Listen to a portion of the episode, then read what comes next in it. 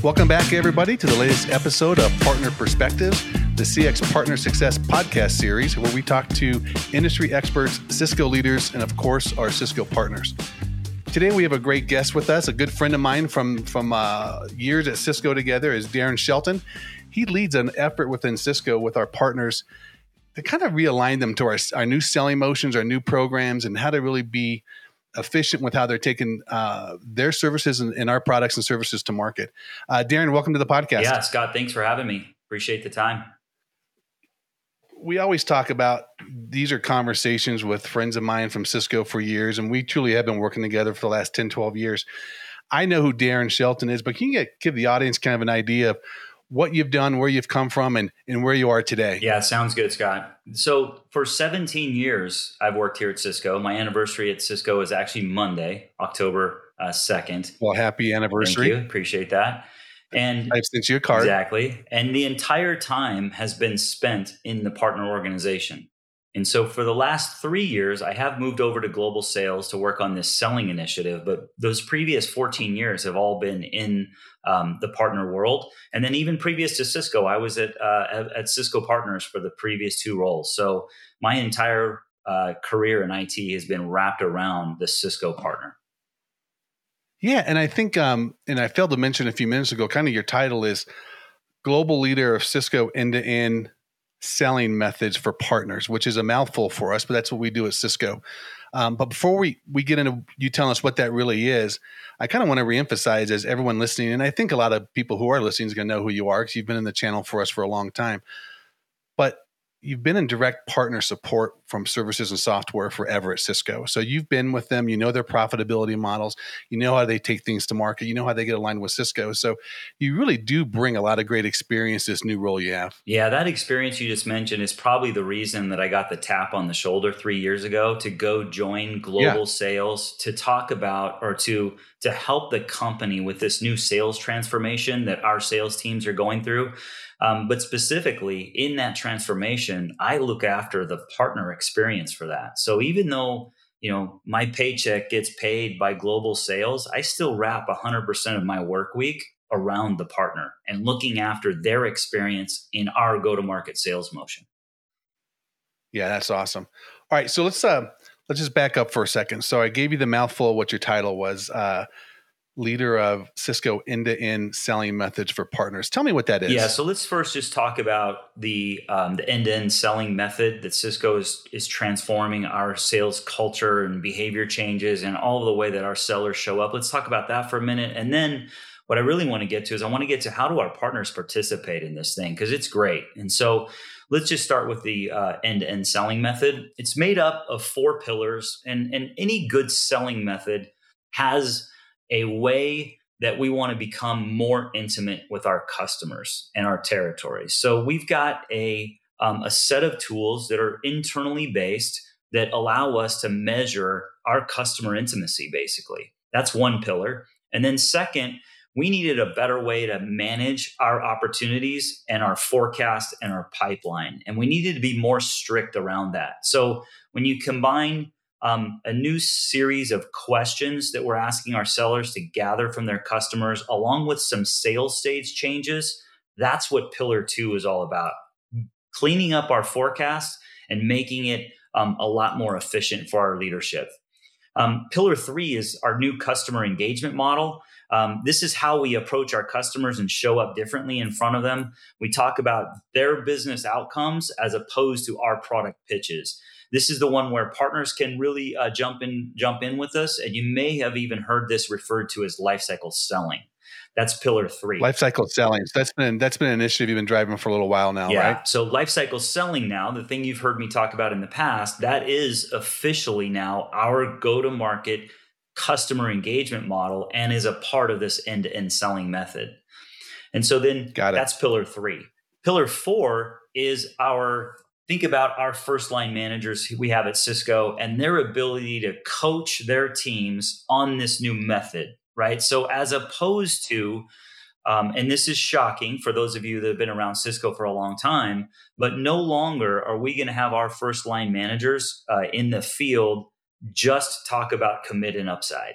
like bookings. What are you bringing me lately? Right. We're actually changing yeah. our rituals, and two out of the four weeks a month aren't going to be talking. We're not going to be talking about you know commit and upside. We're actually going to be talking about life cycle and where our customers are on that life cycle. Do we have a plan and adoption and consumption plan for all of our opportunities? We got to start caring about those things. So so this is awesome right? So when i hear those four pillars um i mean the first thing that comes to my mind is discipline right? So we're talking about the discipline around tools uh, around the pipeline management um focusing on outcomes and and the life cycle selling and then the last one is incredibly big for us, right? Our leaders are, are not just trying to ring the cash register with the, the, commit every week. They're spending lifetime focusing on where are the, uh, the customers in the specific life cycle stages, right? Yeah, exactly. And so, if nothing else, it should demonstrate Cisco's commitment to this new world. And so, partners should have some confidence that, hey, wait, we've got the highest levels of commitment from Cisco's sales organization. So, absolutely, we should get wrapped around in this too.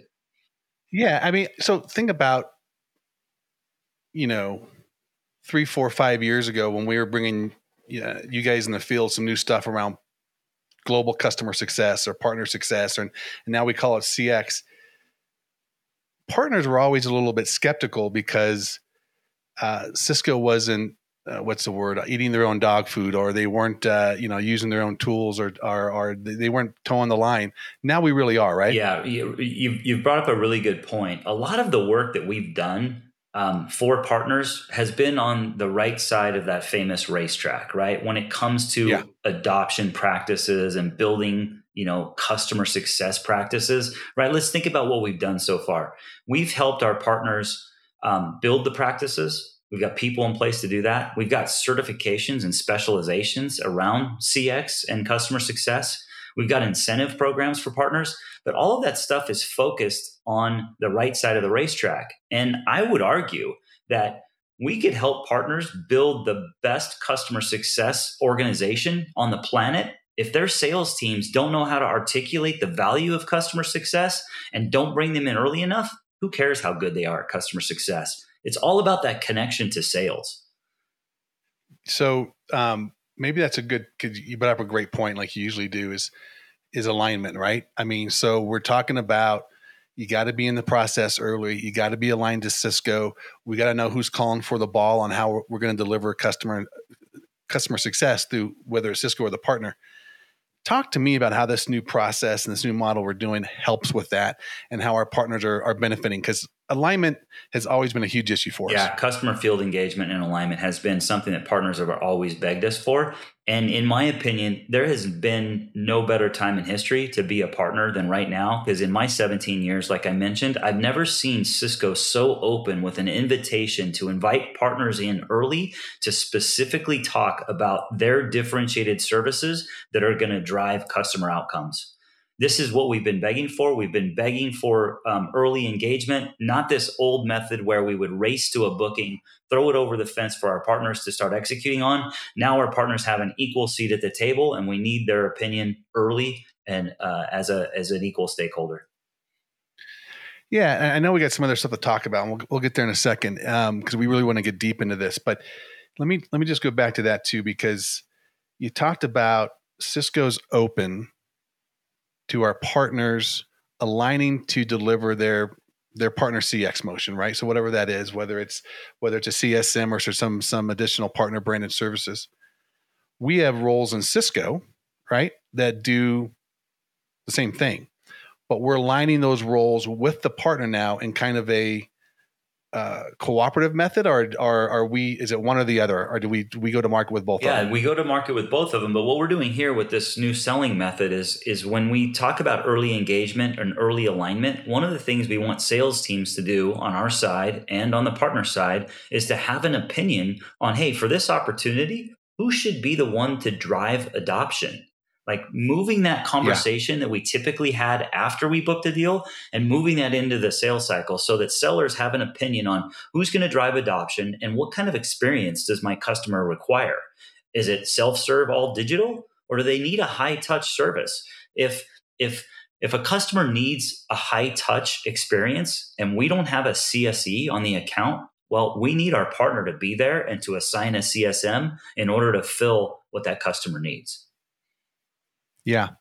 Um, I like that. I like that again. Also, what you said about we got to have an opinion, right? Because in the past, um, maybe it was a checkbox, maybe it was a um, there wasn't a lot of conversation about it is my point now we're actually having conversations people have opinions on what's best for the customer versus versus um, maybe some egos get in the way of who thinks who thinks they should own what right so the opinions is a big point yeah uh, not only not only the opinions about who should drive customer success but also there's a couple of other topics where we want sales to get involved in. And, and this is kind of what i mean when i say that all really lifecycle selling is is bringing three conversations that we would typically have after we booked a deal and bringing those into the sales cycle so that sellers do have an opinion. So not only do we need to figure out okay who's going to drive adoption for this opportunity but what are those business outcomes that the customer requires in order for us to drive that adoption that's another one um, and then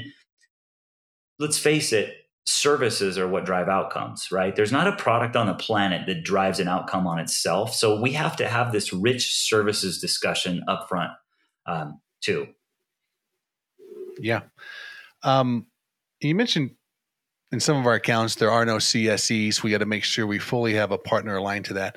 But in a lot of our accounts, there are CSEs, there are our partners, and they're working together on how we deliver the outcomes to the customer, right? Yeah, absolutely. And so one of the tools that we have to help partners and our Cisco sales teams document these three conversations I've been talking about is called the digital lifecycle selling experience. And in that um, application, it just sets up as a framework to you know document what are the uh, uh outcomes the customers looking for, what are those services needed, but the the customer facing output that gets generated from the digital lifecycle selling experience DLSE is called a responsibility yep. matrix. And so whether there's a CSE on the account or not, this thing sets up as a great customer facing document that says we're going to do these particular service functions. The partner's going to do these, and the customer's going to maintain this set of functions. If we can all three, us, the partner, and the customer, get aligned on that before we even propose anything, that's when we're really off and cooking.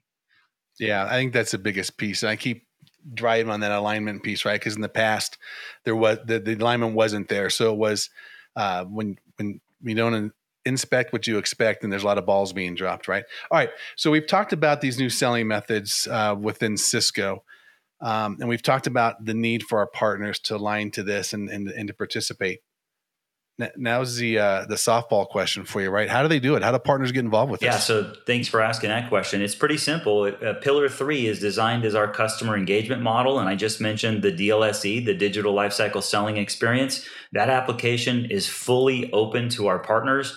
Um, they access it through PXP. Our sales teams access it through their Salesforce.com opportunity record. Think of those as two front doors, though so that once you're in the front door, you're in the exact same house. So never before has Cisco launched an application where sellers could actually collaborate on an opportunity in, in real time. Seller, sellers come in from our internal system, partners come in through PXP, but they're in the same exactly. Tool. And they can see the changes that each are making about the opportunity and those changes they would make are, you know, aligning on the outcomes, aligning on the services, and aligning on the roles and responsibilities on who's going to do what for this opportunity. We do that right together. We get on the same page. That way, when we go to the customer, we look we're looking like we're a united front, and we have a recommended approach to the particular opportunity, as opposed to two separate and parallel sales motions. Right? Like let's make this one sales motion and truly partner.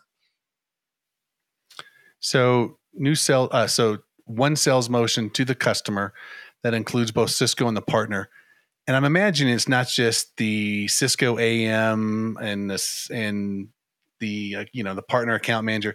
It's a it's a there's a lot of a lot of different roles that participate in in this uh, this event, right? It's not just two, three people. Yeah, another good pickup. exactly. In the past, in the legacy motion, right, our account teams yeah. would look like a hero if they were able to take an opportunity from start to finish right. without bringing anybody in right? Like that's the old right. motion. Now, yeah. the thing yep. that I think you saw probably at Impact is it's a team sport now. And so First thing is you got a lot of roles and responsibilities that can help provide input into your deal as you're aligning, right? This early engagement. So yeah, we can see um, engineering roles, solution architects, CX, service sellers, software sellers, whoever they right.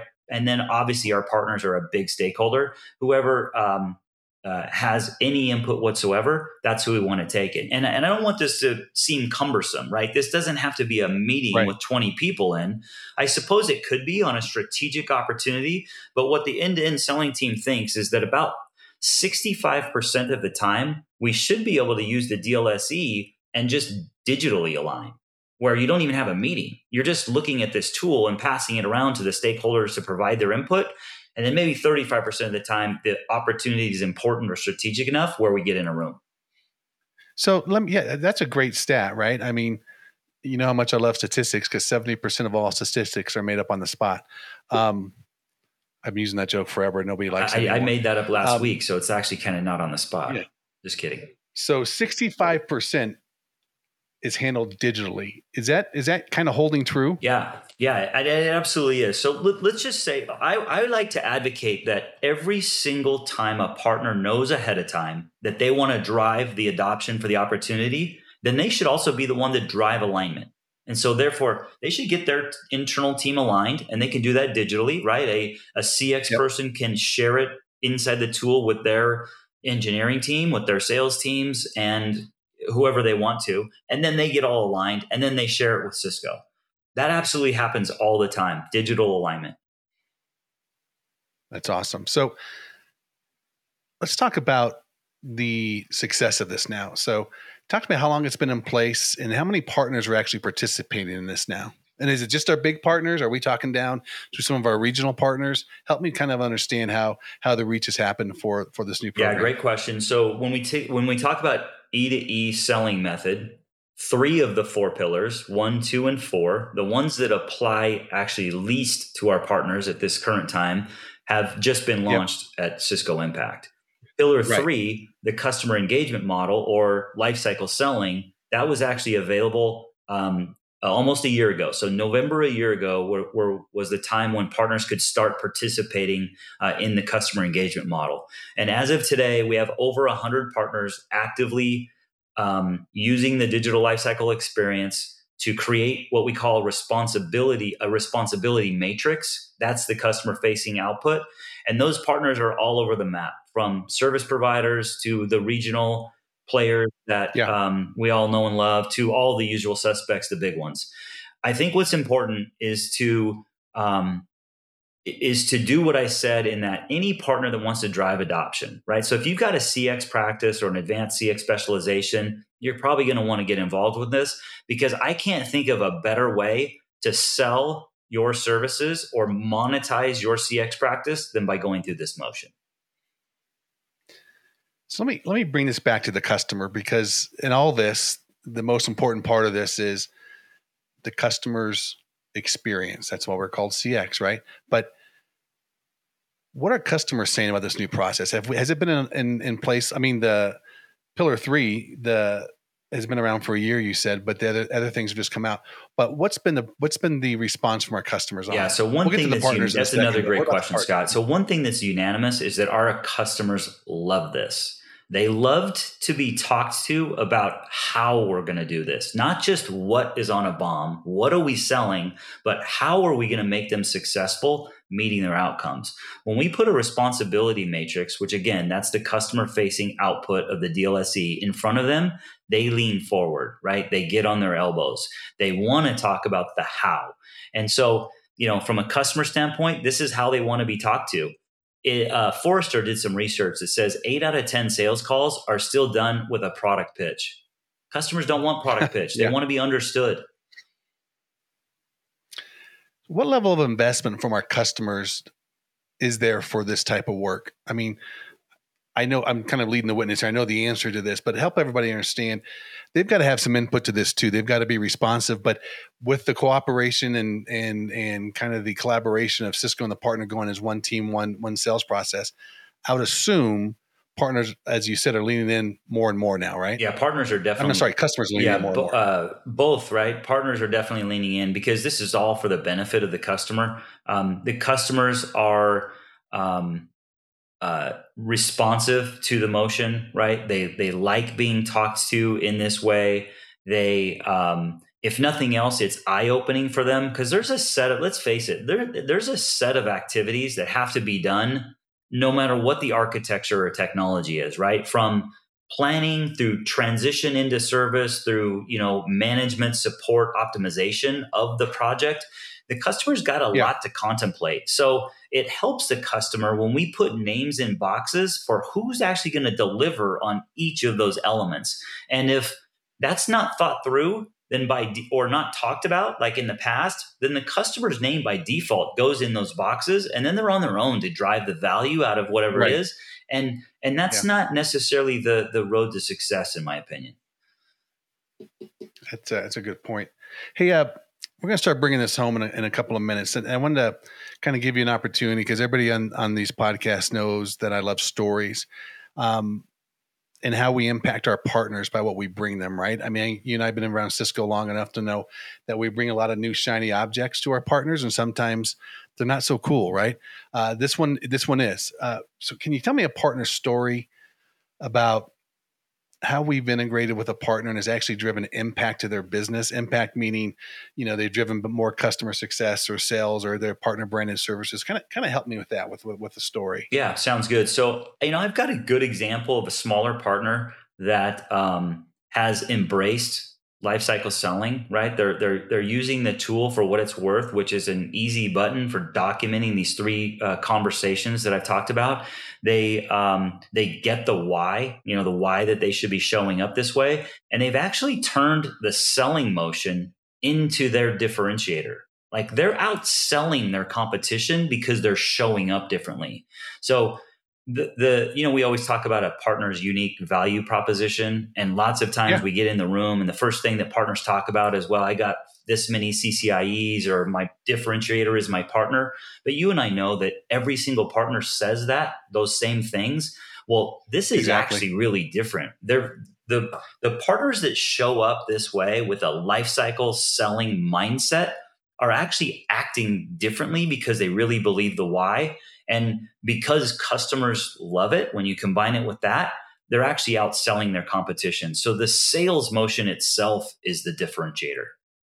Like, for example, they, they're centering on, like, hey, I'm able to bring my customers to value X percent faster because I deliver in this way. My CX organization knows all this information before we even book a deal. There's no gap that gets created when we book to then have CX come in and pick up the pieces because we already know it. Yeah. So that's awesome, right? So we talk about the X factor, right? The X percent factor could be, you know, I'm more efficient. I'm driving more sales. I'm selling some of uh, my own brand of service. That X factor is big. But something else you sa- said that really resonated was the ones that are being successful and are differentiating themselves. They believe in the why. Yeah. I mean, I've I've heard you say a lot of stuff to me, Dairen, in the last 10, 12 years, but that's probably one of the best things you said. They believe in the why. That's really important. Yeah, because this is way more than just a tool, right? The DLSE. This is not about the tool. The, the the why is look, my sales teams need to wake up every morning and not think about, hey, what are the steps I need to take to get my customer to buy something? We need to shift that to waking up every morning and thinking about what are the things I need to do to get my customer successfully meeting their outcomes by consuming the technology not just it's not good enough anymore for customers to buy things they need to use them and consume them and successfully meet their outcomes That's awesome. I think we're going to kind of mic drop it there, Dairen, because that's a good way to kind of wrap it up. Because it is it is all everything what we talk about focuses back on what happens with the customer and what their outcomes are. Hey, Dairen, thanks for joining us today. I think that uh, um, we'd love to have you come back uh, in in the in the future at some point once we've got this new you know everything that was released at Impact a few months ago has been in place for a while and tell us how it's going and give us an update of where we are. Because when we talk about the easy button of DLSE and this is really making partners believe in the why, I mean, that's pretty impactful for us, right? So thanks again for being a, a guest today. And I'll give you a couple of last words before I wrap it up. Yeah. yeah and, uh, thanks for having me. And I'd love to come back and uh, at any time, Scott. Love to help out. Awesome. Thanks, Dairen. Well, thanks everybody for listening to the latest episode of Partner Perspectives, where we talk about the really, really of CX partner success with our partners, with our industry experts, and of course, our Cisco executives. Thanks for listening, and we'll see you guys next time.